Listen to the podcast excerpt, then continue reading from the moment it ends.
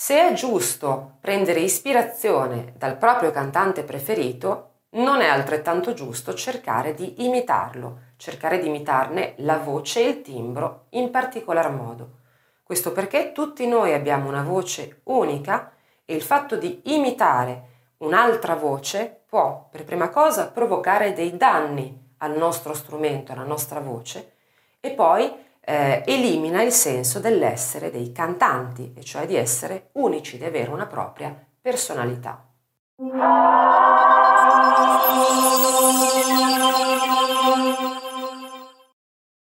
Il primo consiglio consiste nell'ascoltare la canzone del tuo cantante preferito che vuoi cantare e una volta che l'hai ben memorizzata, smetti di ascoltarla nella versione del tuo cantante preferito. Questo perché se continui ad ascoltarla e a cantarci sopra, continuerai inevitabilmente a cercare di ricalcare gli stessi suoni che il cantante in questione fa. Quindi cerca, una volta appunto che hai imparato, di cantarla su una base musicale senza la voce del cantante preferito, oppure cantandola accompagnato da uno strumento o a cappella, quindi eh, senza nessun riferimento armonico.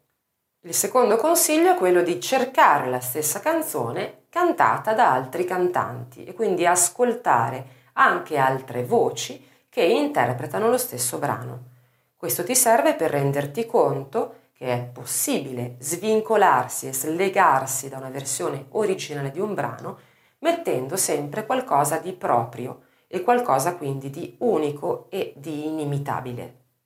Il terzo consiglio è quello di trovare la tua vera voce su quella canzone e per farlo ti consiglio di prendere il testo della canzone e di recitarlo parlando. Quando parli la tua voce è quella, quindi non si scappa. Una volta che avrai ripetuto più e più volte il testo della canzone soltanto parlando, cerca di riportare quella stessa timbrica anche nel canto. Quindi cercando di renderti conto di quali sono quelle inflessioni eh, che sono tipiche caratteristiche del tuo cantante preferito e che in realtà non sono le tue, che non usi parlando.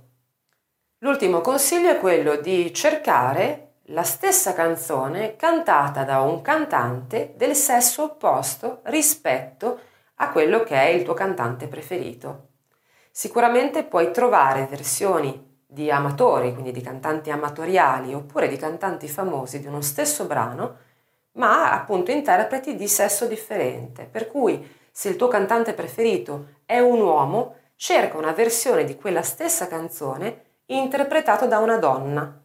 In questo modo avrai uno spettro ancora più ampio di come eh, in realtà possa essere cantata la stessa canzone e di come la personalità vocale debba essere unica e debba essere assolutamente personale.